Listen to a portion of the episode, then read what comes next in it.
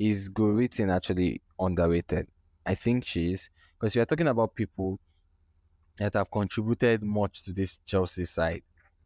Nobody mentions her name.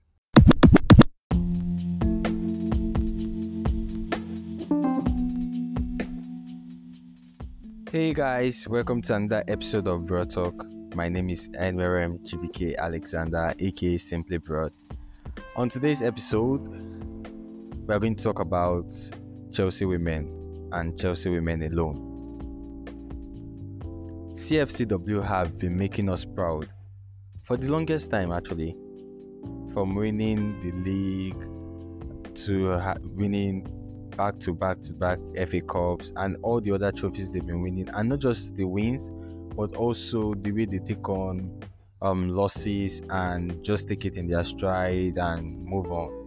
You know, and the way the unity of the team and everybody. yeah, it's a good time to be a fan of Chelsea. Maybe not so much when you look at the men's team, but yeah, CFCW has been giving it to us.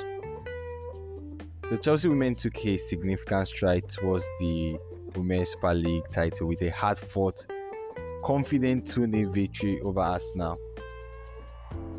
The win puts Chelsea five points clear at the top of the table, at least until Manchester United played and then cut the lead back to two points.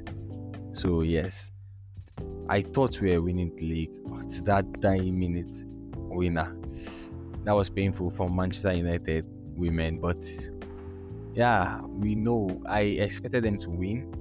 I thought Manchester City would do us a favor, but then if wishes were horses, beggars they say will ride.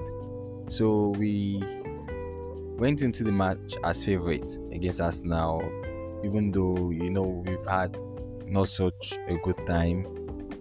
Um, the last time we met them, yes, the Conti Cup final. A match to forget.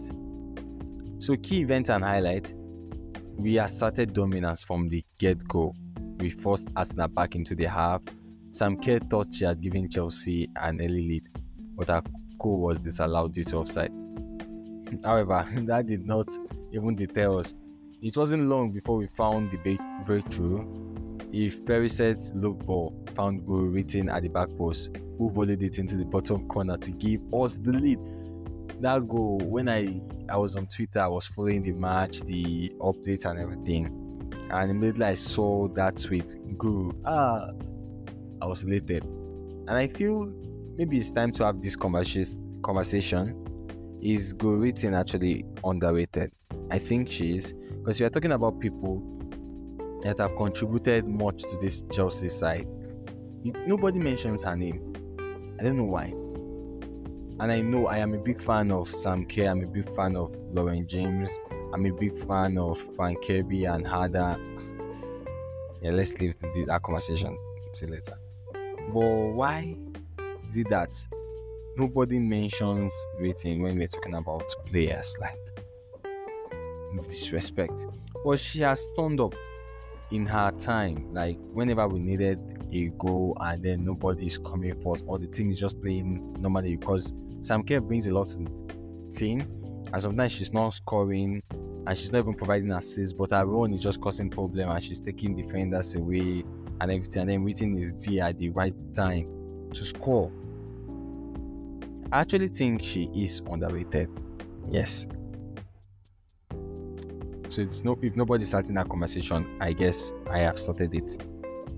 So Arsenal they try to respond. They try Frida Maanum drawing a reaction save from at Catherine Berger.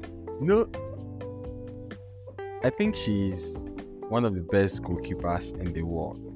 Not think I know she is one of the best goalkeepers in the world.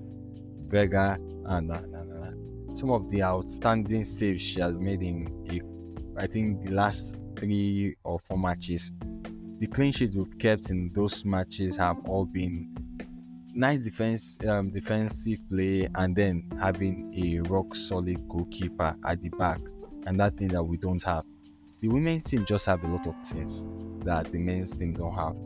They don't have that striker that will turn up for you when you need it the most. You don't have that striker that will give you goals. You don't have partnership in the team where you say, oh, if these two people are on the pitch, it's almost telepathic. They don't have that. Then they don't have a goalkeeper, a rock, a well, not a rock now, a wall, a brick wall that you cannot go past.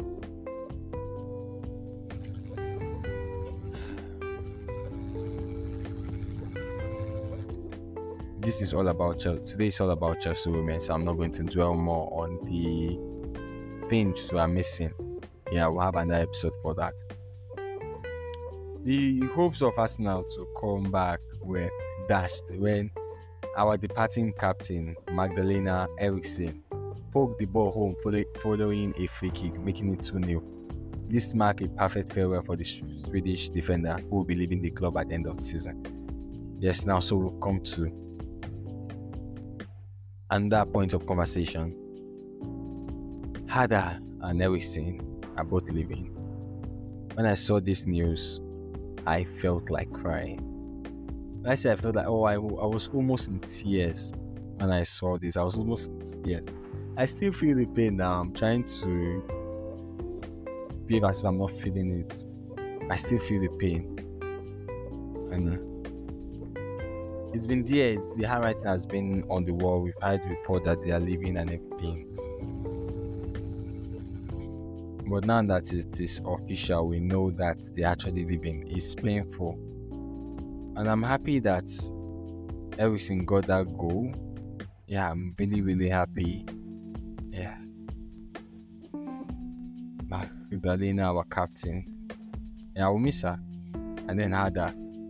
Of course, I I was singing the praise of Harder in the last episode and then getting this news. And I thought, just look at it, Harder and Kerr. We can use them both, then bring in Fran Kirby. Oh, we can mix this up.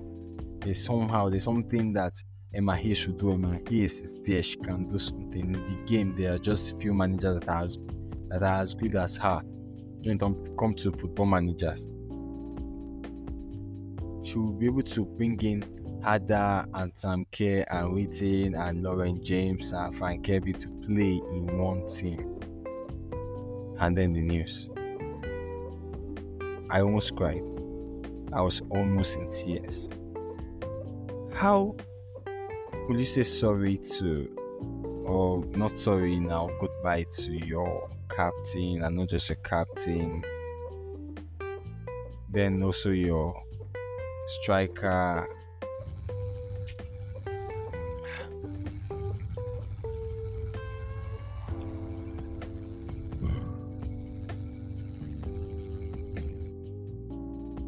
i'm still i'm still kind of pained about it. Well yeah let's move head on. One thing i know is that we are going to replace we are going to replace i thought we were going to miss g we did not really miss her so much so yeah so not not saying that we are not going to miss magdalena or harder but i'm just saying we'll come through. We are Chelsea and we've done it before and we'll still do it again. We are, our final match of the season is against Reading, and for me, I think that's a win. I think that's a win. That's type of matches we should be winning, and I know we are going to win. But we actually need just a draw.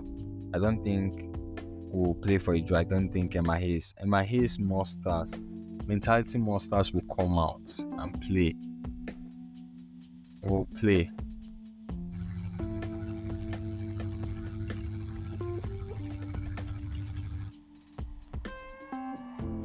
We are going to get our hands on our fourth straight um, WSL title. I'm sure of it. I'm sure of it. I've never been more sure of any other thing before. Yeah. So let's not start celebrating yet, but it's due. We will just in time. Just calm down. Just calm down. It's going to happen. It can only be delayed, but it cannot be denied. And with this, we've come to the end of this episode. Don't forget to subscribe on your favorite listening platform. and follow me on social media for more news and updates, Chelsea updates. At Simply Brodd on Twitter, on Instagram, and on TikTok, even on YouTube. You can watch this episode on YouTube. It's available as an audiogram on YouTube, so you can watch it. So, Brought Up is a podcast on YouTube too. So, in case you don't know, or in case you did not know, you now know. Until next time, keep the blue flag flying high.